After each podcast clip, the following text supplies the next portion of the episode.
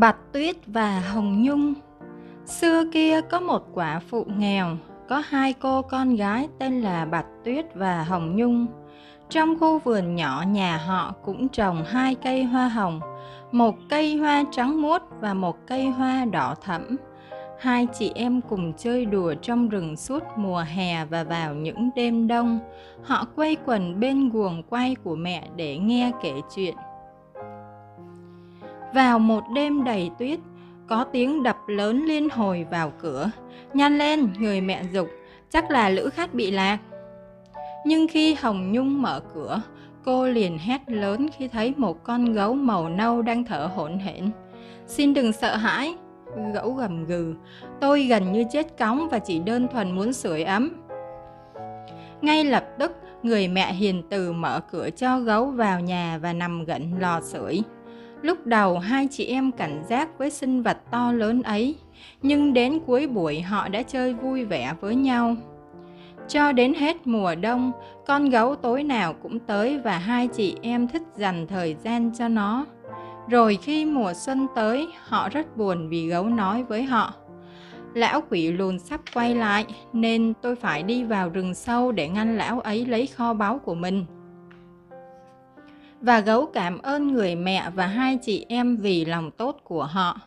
Khi ban ngày càng ấm hơn và dài hơn, khi cây hoa hồng trắng và cây hồng đỏ trong vườn cũng nở hoa một lần nữa, hai chị em dành thời gian để dạo chơi trong rừng.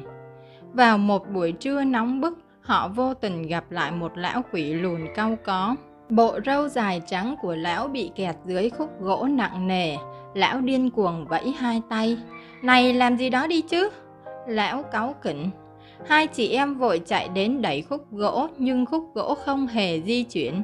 Nên Bạch Tuyết lấy chiếc kéo của mình ra và cắt bộ râu của lão. Lão quỷ lùn không hài lòng. Lão giật lấy túi vàng mà lão làm rơi. Rồi đẩy họ ra sau và thét lớn. Vận rủi sẽ đeo bám các ngươi. Lát sau, khi hai chị em đang chơi đùa bên dòng suối, có thứ gì đó nhảy lên không trung khiến họ giật mình. Họ tưởng đó là châu chấu nhưng lại là lão quỷ lùn. Lão bị mắc kẹt với dây câu cá và bộ râu của lão bị vướng vào sợi dây mảnh. Và một lần nữa Bạch Tuyết và Hồng Nhung cố gắng giúp lão và lần này Hồng Nhung là người cắt bộ râu để giải cứu lão.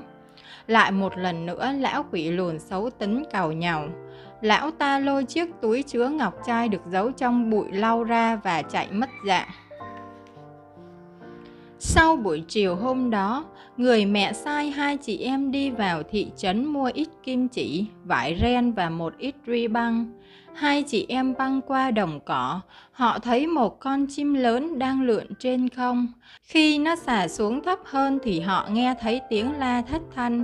Họ khiếp sợ khi thấy con đại bàng đang quắp lão quỷ lùn. Thương hại lão, hai chị em níu chặt lấy người đàn ông nhỏ bé đó. Khi thoát khỏi móng vuốt đại bàng, lão quỷ lùn vô ơn lại cào nhào. Các ngươi làm rách áo khoác của ta rồi, lũ trẻ vụng về. Sau đó, lão túm lấy cái túi đá quý và chạy nhanh nhất có thể vào rừng. Lúc này, hai chị em đã quen với thái độ vơ ôn của lão và tiếp tục lên đường đến thị trấn. Trên đường về, hai chị em lại phải đi qua đồng cỏ. Lúc này, Bạch Tuyết và Hồng Nhung thấy lão quỷ đang ngồi bắt chéo chân giữa cánh đồng. Lão đang ngồi đếm kho báu của lão. Hai chị em kinh ngạc trước ánh sáng lấp lánh từ những viên đá sáng bóng xinh đẹp kia. Sao các ngươi dám nhìn lén ta? Lão quỷ lùn giận dữ hét lên. Ngay sau lúc đó có tiếng gầm vang, tiếng cây đổ ào ào xuyên qua cánh đồng. Một con gấu nâu to lớn với đôi mắt sáng quắc xuất hiện. Lão quỷ lùn hoảng sợ la lên. Ăn thịt hai con bé hư hỏng đó đi, chúng chắc chắn ngon hơn ta. Nhưng gấu to lớn dùng móng vuốt vồ lấy lão quỷ lùn hèn nhát. Bị một cú đánh, lão quỷ lùn bất động. Hai chị em vừa định chạy trốn thì họ nghe thấy tiếng gầm gừ quen thuộc. Bạch Tuyết, Hồng Nhung, là tôi đây, đừng sợ hãi.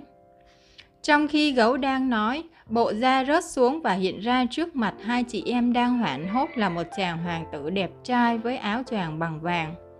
Chàng hoàng tử vui vẻ trở về lâu đài và mời cả Bạch Tuyết cùng Hồng Nhung đến thăm lâu đài. Hai chị em gặp gỡ em trai của hoàng tử và cả bốn người trở thành bạn thân. Một thời gian sau, Bạch Tuyết kết hôn với hoàng tử, còn Hồng Nhung kết hôn với em trai hoàng tử.